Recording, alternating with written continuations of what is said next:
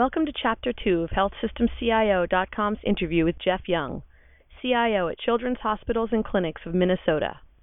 In this segment, Young talks about the initiative to integrate infusion pumps with the E H R, the results they've seen so far, and how other organizations can piggyback that success, and his strategy to keep the staff well-training on coding. Health System C I O dot com podcasts are sponsored by Mimecast, the leading provider of cloud-based secure messaging, email archiving, continuity, and security solutions. To see how Mimecast can help you avoid appearing in the wrong kind of headlines, call one eight hundred, six six zero, one one nine four or visit Mimecast dot com. Now, one of the uh, the, the projects or initiatives I wanted to, to talk about was um, the work you did with uh, infusion pumps and uh, E M Rs, and this is something that uh, you know sounds like it's uh, it certainly makes a lot of sense, but I'm sure uh, you know took took some work on your part, and, uh, and I just wanted to c- kind of talk about uh, this project. First of all, you know how it started, um, you know how this whole came, how it all, all came about, um, this uh, patient safety initiative. Absolutely. Well, you know, the project initially started, and for us, this was really all around patient safety. We have had clear objectives for years to continue to um, eliminate harm.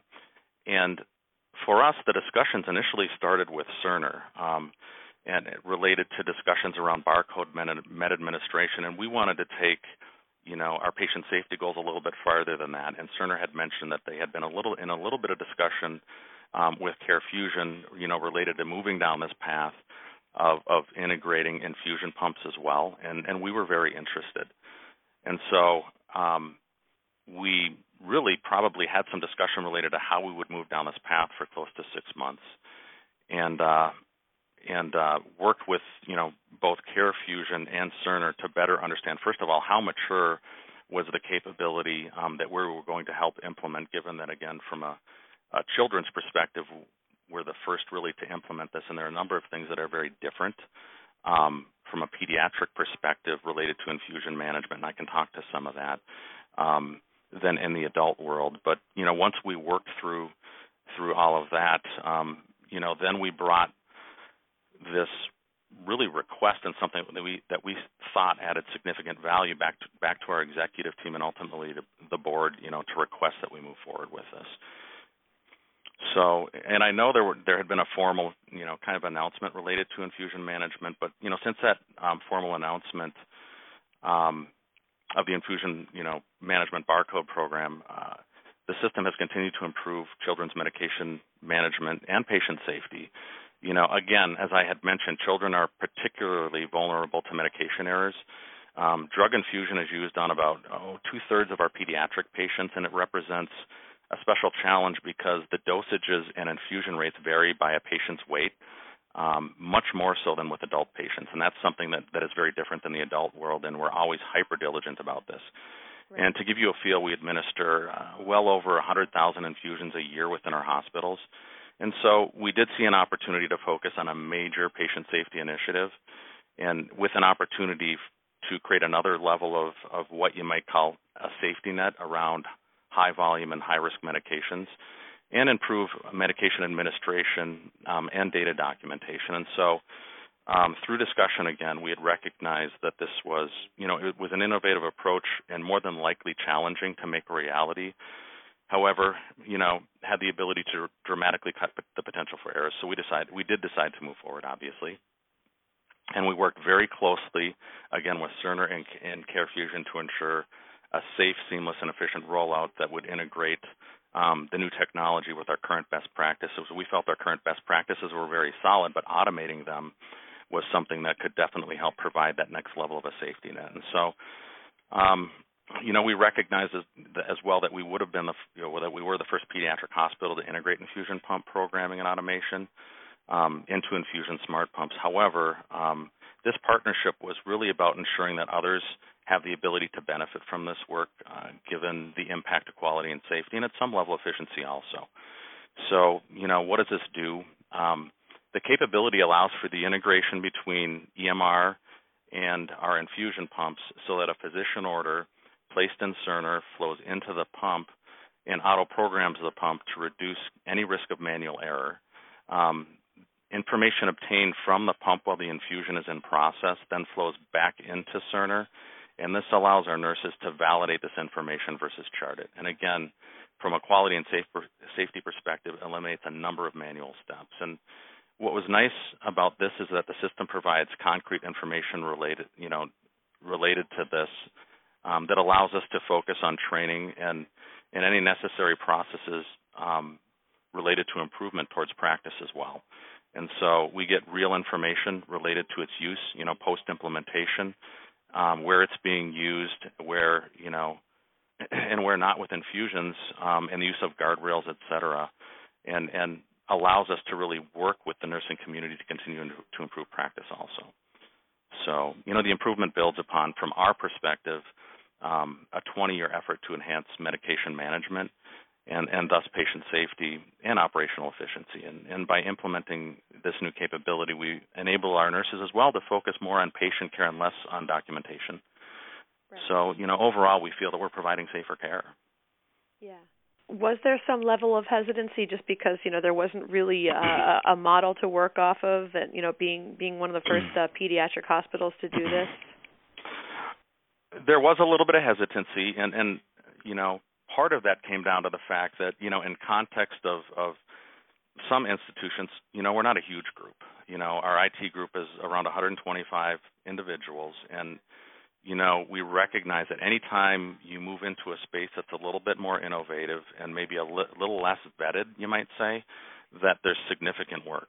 Um, and so a lot of that really came down to better understanding, um, you know, resources and what was really involved in moving down this path. So was this the right thing to do? Everybody in the organization b- believed that it was the right thing to do and that we could significantly improve safe quality and safety. Um, but it was really related to ensuring that we understood what it would take to get there. But we did work through that and, and, and moved on, and, and we think we're in a better place um, because of it. Do you um, anticipate something? It's something where other organizations, other children's hospitals um, are going to contact you, or, or have they already, just, you know, kind of wanting to know more about, you know, everything that had to that you had to do to uh, to start this project? Um, yes, and, and a number of organizations have already contacted us. Um, a yeah. few have made trips out here to really better or discuss the program more in depth and, and, you know, the effort involved in implementing this, not only from an I T perspective, but from a care perspective as well. And so, right. you know, one of the big questions that, that, you know, many times would come up is, you know, are you providing safer care? I think yeah. a number of them ask that question. It's a very good question. And, And, you know, just as an F Y I, our, our, we have something that we call S L Rs, or safety learning reports. Um, and those safety learning reports were made it, related to medication administration events have decreased um, by about thirty-seven percent, which um, is definitely significant.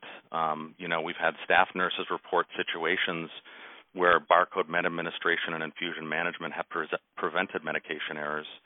Um, you know, patient satisfaction data shows as well a sustained improvement, and, you know, our parents' um, confirmation of patient identification, or the six rights at the bedside, you know, which is right patient, I believe, right route, right time, right medication, right dose, before we ever administer a medication. Um, and so our data also shows on average about a fifty-seven percent increase in smart pump drug safety parameters utilization. Um, since the implementation. So those are some of the things that we talk about with them as well, because ultimately at the end of the day, does the technology help provide safer care? And uh, and and so far, you know, the information we're tracking shows that it does, but but absolutely a number of organizations have contacted us, and obviously we'll help in any way that we can. Yeah. Is this something that uh, you kind of you think you might um, build upon in, in other areas, just as far as, you know, it, um, doing more with interoperability of uh, smart devices and H I T systems? Absolutely. So, you know, this is one of a number of things that are potentially possible down the road. Um, and, and, you know, the way in which Cerner accomplished this, they have um, a capability that they call their iBus.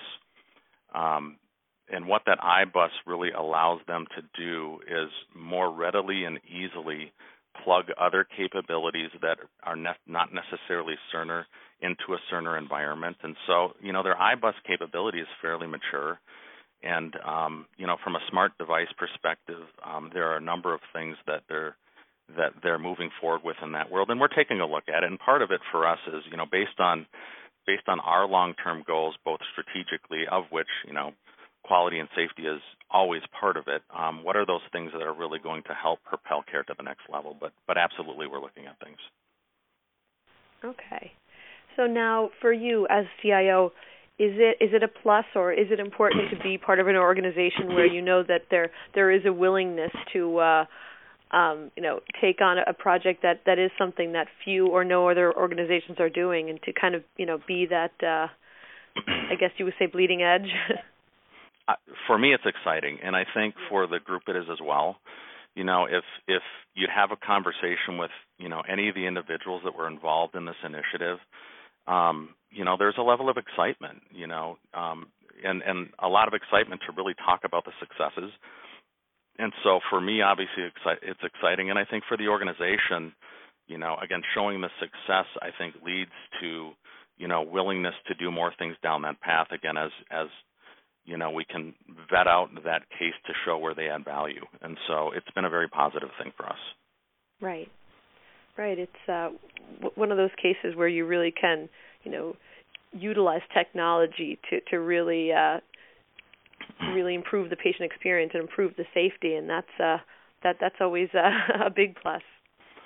Absolutely, absolutely. And again, we're excited about it. Um, we've recognized sustained appro- sub- sustained improvement. However, it wasn't necessarily an easy effort, and there were definitely a number of lessons learned, you know, but, but again, overall, just looking at the raw numbers related to patient safety and, and understanding that every time there's a medication error, that is a child, right? And, and any time that we can improve that, um, you know, we're excited to move down that path. Right. Okay. So now what are some of the, uh, the other um, big priorities for you right now, for you and your team? We have a number of them. You know, as with everybody else, we have been moving down that I C D ten path. Mm-hmm. um, and with the recent announcement to delay I C D ten, you know, we've been kind of vetting where we want to go and what we want to do in relationship to I C D ten, recognizing that hopefully here fairly soon we'll, we'll better understand whether the go-live date is next year or whether it's twenty sixteen. Um, so I C D ten has been big for us. Um, there are a number of things that we're already in place or underway, you know, so computer-assisted coding is something that um, was well underway, and, and computer-assisted coding is, is something that, you know, within our H I M group will really help our coders become much more efficient, recognizing, you know, that the move to I C D ten, you know, could potentially impact our efficiency by fifty percent. Um, this capability, we believe, can help us by giving us, you know, added efficiency of thirty. Um, you know, so we're con- we're definitely focused on moving down that path. And the other component to that was in helping to drive efficiency is that, you know, there's a projected anywhere between thirty and fifty thousand coder shortage, given that everybody's trying to hire additional coders related to the inefficiency. So we felt we had to do that related to I C D ten. Um, a number of organizations have started provider training. And again, this isn't something where, you know, in the inpatient world, providers necessarily have to assign codes. But we, you know, ensuring that we're documenting at the right level of detail is very important, and that's something that we can continue with regardless as to whether or not we move to I C D ten.